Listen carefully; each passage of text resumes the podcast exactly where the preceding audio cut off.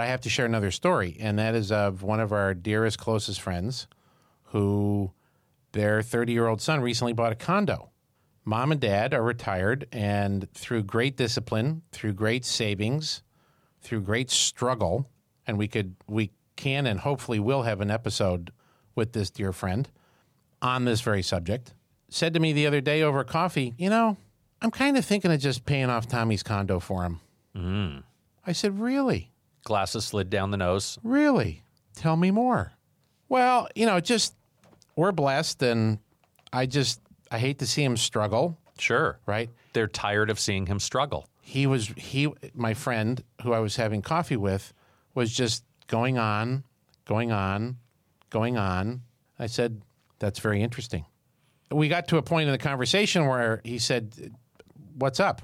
I said, "I I just I find it, and this is a friend that is very thoughtful and meaningful in in everything that he does. One of the most intentional people I've ever met." And, and I couldn't help myself. I said, "Why would you take that gift away from him?" The gift of. Struggle. Yeah, there you go.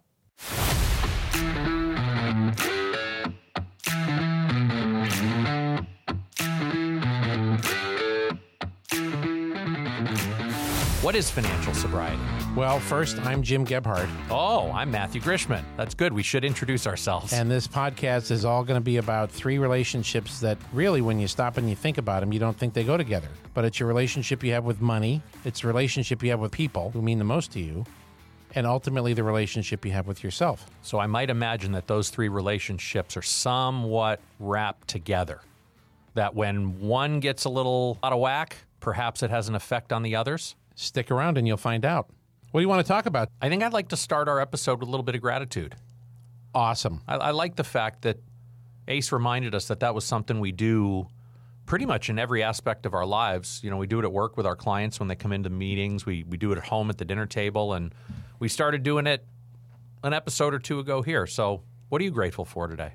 I am grateful that the smoke is getting a little better.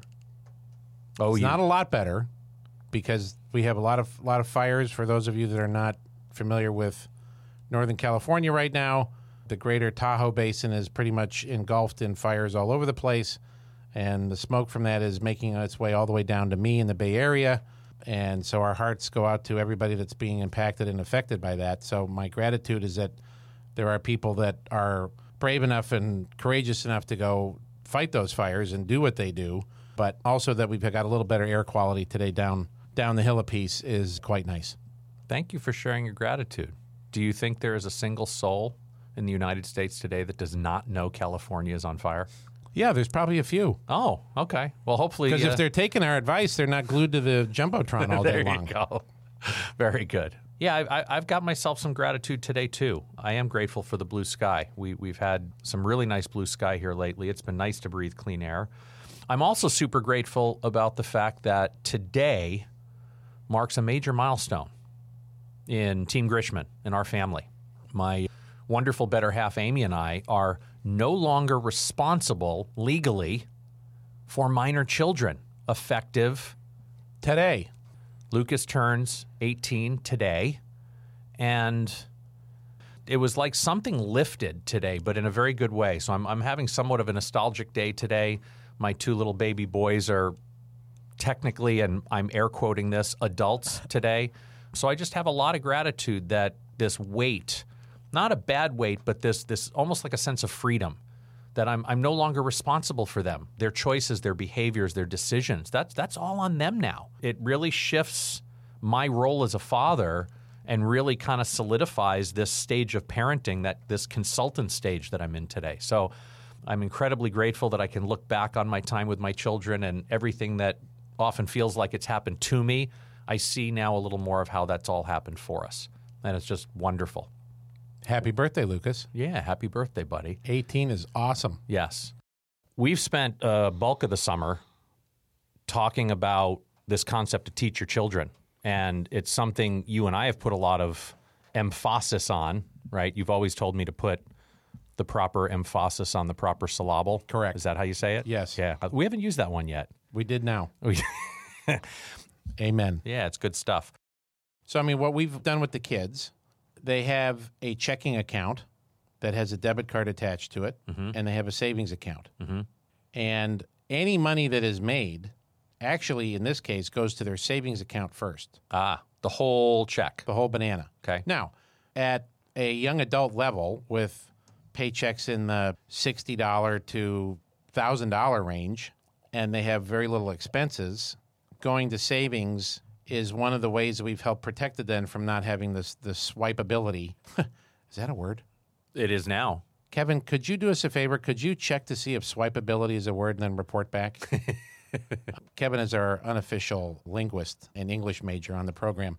So the swipeability of having the money in the debit card is uh, is a little dangerous. Okay.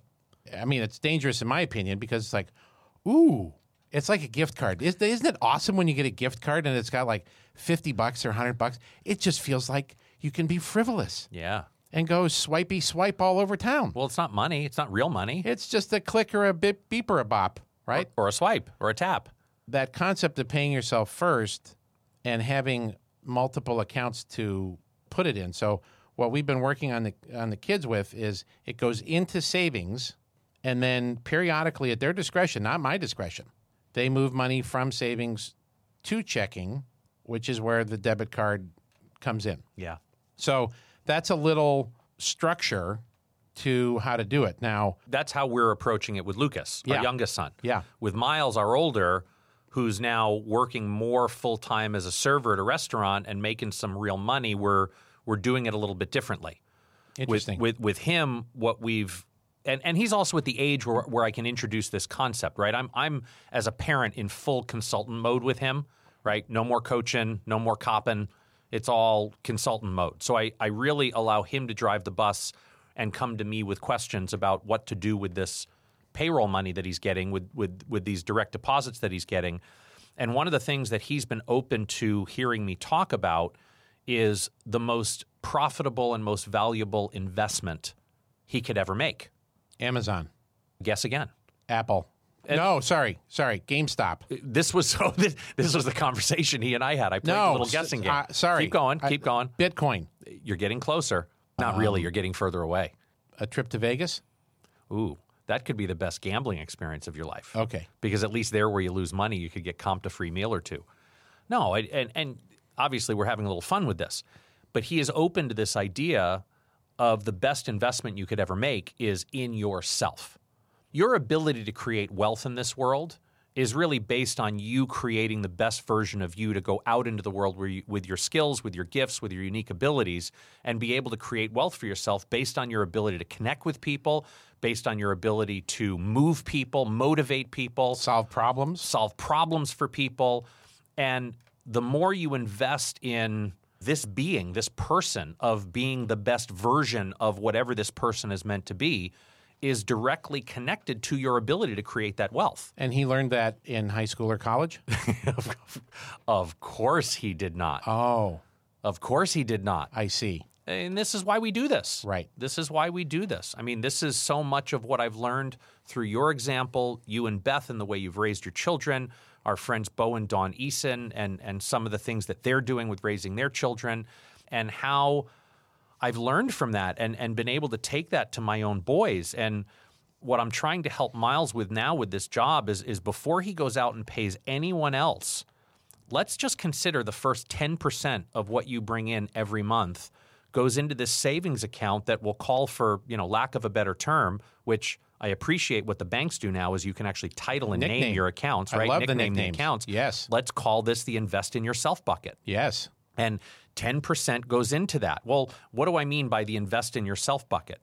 I mean, th- this is money set aside for Miles to become the best version of Miles, that, you know, to improve his skills, improve his health, improve his image, whatever opportunities he might come up with. I mean, he wants to go be a pilot. It's expensive to become a pilot. I thought so. Yeah. So, how do we help Miles get to a point where he can become a pilot and create this opportunity for himself?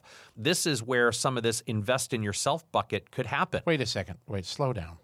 Are you like over caffeinated today? No, I only had one cup of coffee this morning. Jeez, Louise. Why don't you just pay for him? Why don't you just do it? Well, you know, that would be easy. I know, but why, I mean, wh- wh- why should he go through the struggle and strain of having to have an invest in yourself account? Why shouldn't he just be able to go, I'll tell you why. okay, My parents paid for the first three years I went to college. They paid for it. It was easy. how'd that work? I was asked to leave college. I Me. love how you say that. That is so. I was- that's so pleasant. I was invited to take a sabbatical. I it's have like my friends in the in the British culture when they lay off forty five million people. Victor, you've been made redundant. well, I was made redundant at the great state University of New York at Albany. Gotcha. I have a letter in my safe that I look at every so often just to give myself the, the much needed needed dose of humility that I need for that Yes. day from the Dean of Student Affairs, Sum Bak Kim. I will never forget that man as long as I live because he gave me one of the greatest gifts I ever needed, which was a lesson in how to value what's given to me because I did not value what was just given to me. Ah, And at that point, my parents gave me the gift of being responsible for the cost of whatever future education that I would pursue. And so that summer, I went to community college at Nassau Community College. I got a 4.0 that semester. That effort at Nassau Community College got me immediate reentry back to the great state University of New York at Albany, go Great Danes, where I had to complete three semesters to finish my senior year. So I was still able to graduate within four years. Now I'm paying the bill, so you better believe I'm getting this done as quickly as I can. And by the summer after I was scheduled to graduate, prior to my sabbatical, I took one extra summer of 18 credits worth of classes, and those three semesters back at SUNY Albany, when I was paying the freight, my grade point average was a 3.9 between those three semesters, and I was able to get above the 2.0 that I needed to get that glorious piece of paper that say I finished. So, ladies and gentlemen of the jury, I rest my case. yes, that was a gift. Drop the mic, walk out of the room. That is why you want them to have skin in the game. Yes. You want, for me, I want Miles to appreciate his accomplishments because he had skin in the game. I want him to value it. I, I don't know that he necessarily would have the same lack of work ethic that I had because something was given to him. I do believe my children value that stuff more than I did as a kid. But still, there, there's something about the pride that I felt after that. That, you know, here I had failed so miserably, but yet came out on the other side so successfully. And it was something that I did. I paid for it and I got her done.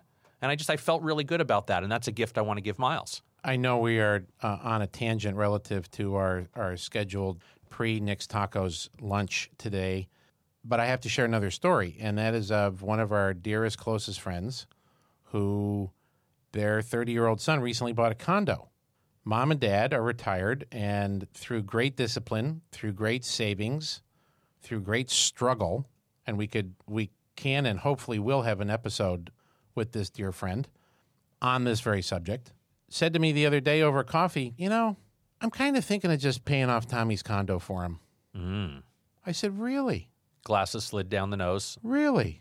Tell me more. Well, you know, just we're blessed and I just I hate to see him struggle and I just I let the line out. This was just like one of those I think I could get into fishing by the way. I'm a little all over the place, I realize.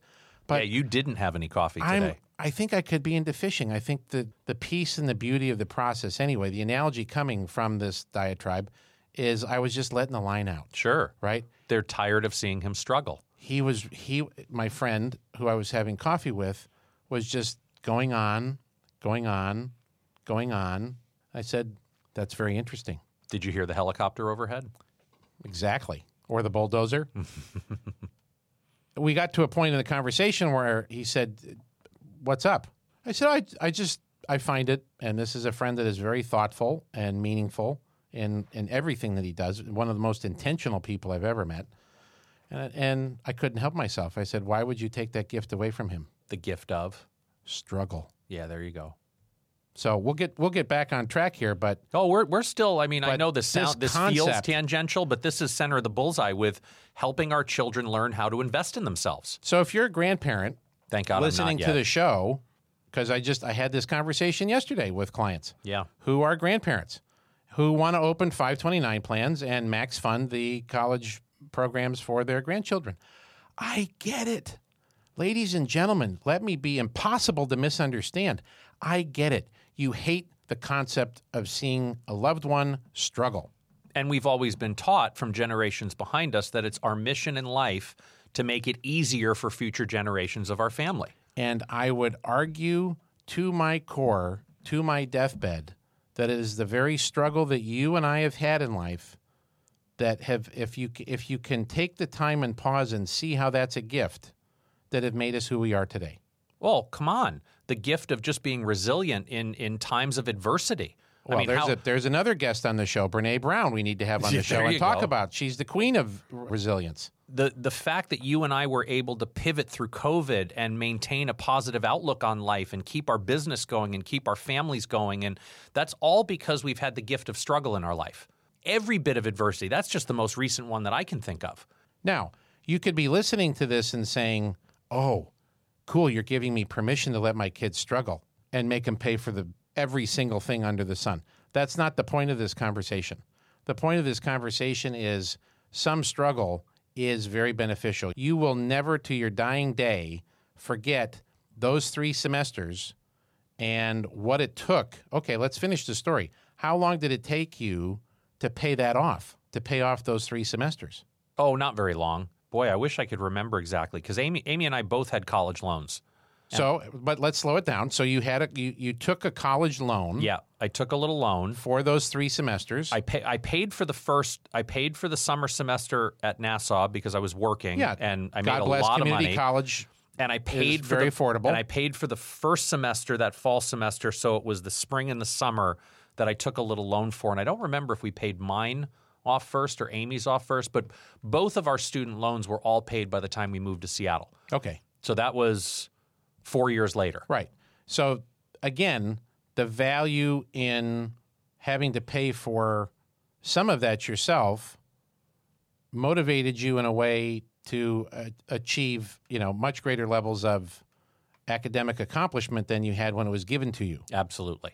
Absolutely. I just I valued it more and it gave me a sense of confidence. You've always said protect my confidence. I didn't know I was doing that back then, but I could look in in It's the it's the indirect route. Oh yeah, I mean I could look in arrears. We always talk about measuring progress in arrears, and I can look at how that experience helped build a certain level of confidence in me that I was capable. That I was just I was capable. I could support myself. I could see something I want. I could go do what I want. I could pay for what I want. And it just I felt good about that. We've talked on the show about my boys have a little side business called Gebhardt Brothers Inc. Yes. and they do you know they wash cars and and take out the garbage and check your mail and water your plants and walk the dog and feed the pets when you're away. I'm listening to the boys the other day talking about a PS4, a PlayStation 4, Right, right, right. that a friend of theirs is willing to sell them for about $175. Hmm. And what I have subsequently come to learn about the secondary market of the PS4 is that that is way below market. So if you're a value investor, That's a good price. They, You they could- buy- they could flip that. you want to buy as many PS4s as you can for 175 because you can probably sell them for 350 or 400. I was going to say, so the bid's 175 and the spread pushes the ask up to like three or four hundred dollars. Thank you very much. There you go. So on, I'm, I'm listening. I'm listening to this conversation. I can't help myself. I can't help myself. But I let him go. Now, what I thought they were going to do initially was going to come to Papa San and That go you. me and go, "Hey, we want to buy this PS4 for 175 dollars. Can we have the money?" Blah, blah, blah. No, no, no, no, no.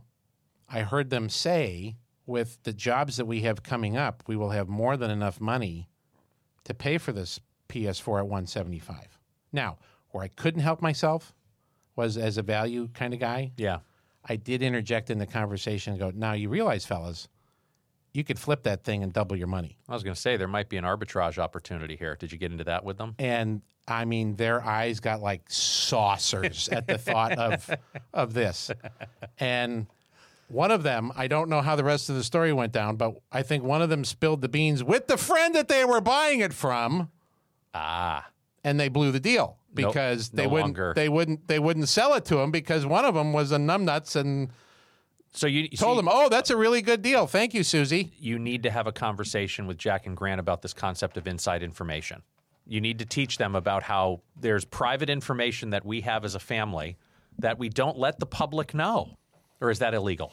Does that fall under the Insider Trading Act of 1987? It is certainly illegal in the public securities markets, but Ah. if you can buy something, I mean, it happens in real estate all the time. If you can buy something at 175,000 and you think you can spruce it up, polish it up, And flip it for and- more. and, flip it for more, it happens every day in the real estate market. So anyway, Well, I wonder did did you have an opportunity then to talk to Jack and Grant about buying a PS4 and what it might cost to fix that PS4 when the processor breaks or when controller breaks on it?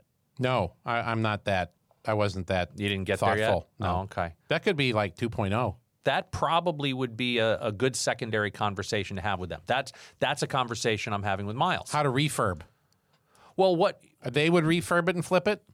Well, what happens when something unexpected comes up, an unexpected expense of owning this PS4, Oh, look at you being the educator, right? getting us back on track. Well, I'm going to take a tangential thought and bring it right back into our conversation. How about that? Was beautiful. that was this, a lovely. This is something you should you could do with Grant and Jack. Is you know when when they're buying these PS4s and potentially a PS5, which is supposed to be coming out. thousand dollars. Yeah, it's a thousand dollar. Thou- but ha ha ha. But you can't get one. Right, right. Let's make believe you can. A thousand dollars. What do you think it would cost to fix something that breaks on that thing? And do our children even consider that when they invest their money in thousand dollar stuff? Well, I mean, you can go to Radio Shack and get the the soldering iron and go in there and. Oh right, Radio Sure. Shack's no longer. Exactly. My boy's a little older than your boy. So his gizmotch isn't a PS4 or 5, it's a car. Right. So after we have conversation about We got one of them too. yeah, you- well, right. And I know you've had these conversations with your girls about maintaining a car, taking care of a car. How about my Right? cracked windshield this morning? Ooh, that's a good one. You have insurance? Oh, sure. but as I was as I was waiting to come into the studio today, I was like, "What's that? Huh? That doesn't look very good." It looks like an unexpected expense we and weren't looked, thinking I about. looked, I looked kind of all the way up to the very tippity top of the windshield, and sure enough, that's where the little rock hit, and it's starting to starting to wiggle down. starting to vein its way. Yeah. Anyway, Yeah. Well, Miles has a 2003 automobile. It has issues, or it's going to have issues eventually. It's going to need brakes. It's going to need stuff. oil changes. It's and and then things are going to happen. Like right now, he's having problems with the air conditioning, and roll, the, can roll the windows down. r- right and let that In 105 Roseville, degree cool in air Roseville pull at you off. 105 in the summer, it's a dry heat. It's a beautiful dry heat.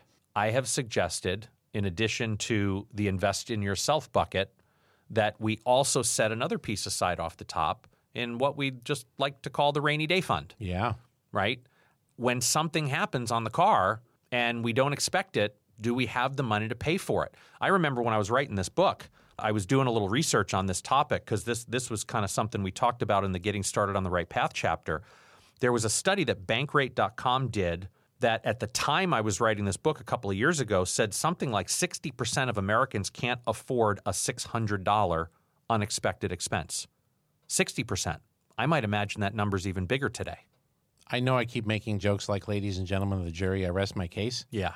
but this is another data point that doesn't speak, doesn't talk, screams, Yeah. screams to the reason why we are doing what we're doing to help parents teach their children about money so that that doesn't have to happen in your family. If that doesn't happen in your family and your neighbor's family and your extended family family, Assuming you've told them all about our podcast. Uh, Thank you.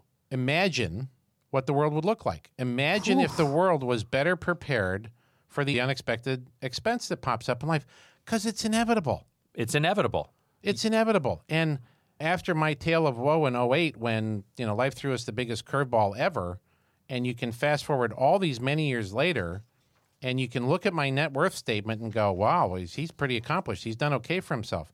The thing that I'm proudest of is is building back that emergency rainy day savings mm-hmm. account Absolutely. because this cracked windshield would have thrown me for a loop in 2010. How about the washing machine you just had fixed for $438? Yeah, that would have thrown me for a loop too because we weren't we we didn't have it back then because we were digging out of the hole. Yeah. And this isn't just about money because the tangential, and we've had health professionals on the show, and we will continue to do so. Oh, I know but, where you're going but with this this. spills over into your health. The stress that these unexpected The stress that expenses. that creates. oh, oh. I have a family member of mine who I hope is listening to the show that needed new glasses. She did not have the right glasses. This was not a fashion issue, this was a function issue. That the lenses in her glasses were not even remotely correct. And she was saying that the, the cheapest version to do that was in the four to five hundred dollar range. And last I knew, that's probably about right. Well, she didn't have it. I said, okay, when do you think you could have it? Well, this was back in the holidays. I said, well, I'm getting a Christmas bonus, and I normally use some of that for this, that, and the other thing. I said, you gotta, you gotta, gotta, gotta, you gotta save five hundred dollars of that bonus for those glasses. Yeah. that is mandatory. That is rainy day. Your cracked windshield, your water heater, your washer, whatever. She's struggling to function her daily activities, and the stress that that was creating for her was causing her to do other bad behavior. Yep. So this is so important that we talk about these money foundational educational things because they have spillover effect into all all areas of life. Your relationship with your people, your, and your relationship with yourself, which health is the massive ah, component to that. Un- unexpected expenses when I was not prepared for them did so much da- damage to my marriage. The arguments that Amy and I would have over this stuff, what it did to the stress level, the amount of cortisol that was pumping through my body, the the relationship with self, the way I was so disgusted with myself when I looked in the mirror. I mean, yes, when when when that relationship with money gets damaged, it's going to have a spillover effect. And I love what you said a few minutes ago about just envisioning what our world would look like if we were more prepared. if we were more prepared and it's as simple as these two little obvious pay yourself first buckets that we can set aside one to invest in ourselves and one to have this rainy day fund right off the top now we're sitting here encouraging our community to help their children with this we talked about this many times over many episodes do our children necessarily do what we tell them to do, or do they do what we show them to do through observation. through our action? Yeah, that was the greatest advice. God bless Jerry Pruitt. I hope he's still alive and doing well. Maybe he's even listening to the show today. But a dear friend I worked with back in my Aetna days, and when Emily was born, he was he reached out to congratulate me, and I said, Jerry, you've been a you've been a parent a long time. Do you got any advice for me? He said, Yeah, it's not what you say, it's what you do. Yes. In his beautiful, simple Alabama accent that I can still hear ringing in my ear as if it was yesterday. And it's almost 21 years ago that he said that to me. And I can mark that time because that's how old Emily is, is about to be. The best way to teach your children how to pay themselves first is to do it yourself. You have to lead them with your actions and show them. And here's the really cool news about the rainy day fund. What happens if nothing happens? What happens if I don't have an unexpected expense? What could I possibly do with all of this savings? Well, maybe it becomes a treat yourself bucket at the end of the year, Right. right? Maybe there's a, a, a trip you've been, you know, really wanting to go on. Absolutely. So, I mean, you can take this concept of these pay yourself first buckets with the rainy day fund, with the treat yourself first fund, and you can keep going with it. I mean, as as I know we've talked about before, we have a Christmas account, Yep. and X number of dollars automatically go from our bank account to this savings account for the Christmas fund. Well, I'm going to tell you a secret. Yeah. Yeah, I won't tell anybody. it's going to be overfunded Ooh. because I've been putting in more than less. Sounds like you got a Valentine's Day fund coming out of that too. Well, God bless Lizzie does not. She's not. doesn't celebrate that she's- holiday? She's not a big fan of the the the, The Hallmark holiday the called Hallmark Valentine's holiday. Day. Yes, thank Yeah. you. So I, I mean, I don't know what it's going to go. awesome. I don't know what it's going to go to, but I can tell you the comfort and, as we've often said, the position of strength that comes from having excess savings. Yes.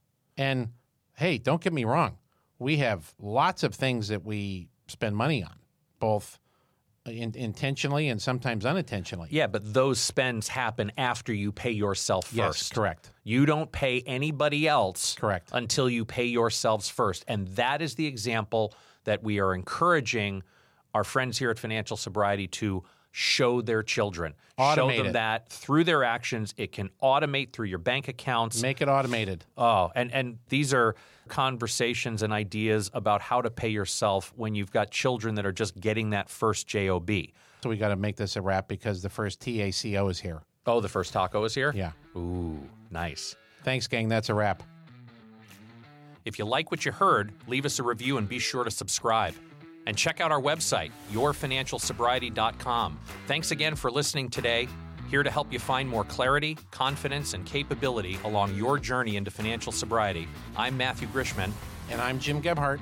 Be intentional with your money. Jim Gebhardt is a registered representative of and securities offered through Brokers International Financial Services, LLC, member SIPC. Jim Gebhardt and Matthew Grishman are investment advisor representatives of Gebhardt Group Incorporated, a registered investment advisor. Brokers International Financial Services, LLC, and Gebhardt Group Incorporated are not affiliated. The opinions in this podcast are for informational purposes only and are not intended to provide specific advice or investment recommendations. To determine which investments or financial advice may be appropriate for you, consult a financial advisor prior to investing. Any reference to market performance is based on historical information and there is no expressed or implied guarantee of future performance. Opinions expressed on this program do not necessarily reflect those of Brokers International Financial Services, LLC. The topics discussed and opinions given are not intended to address the specific needs of any listener. Gebhardt Group Incorporated does not offer legal or tax advice. Listeners are to discuss their financial needs with the appropriate professional regarding your individual circumstance.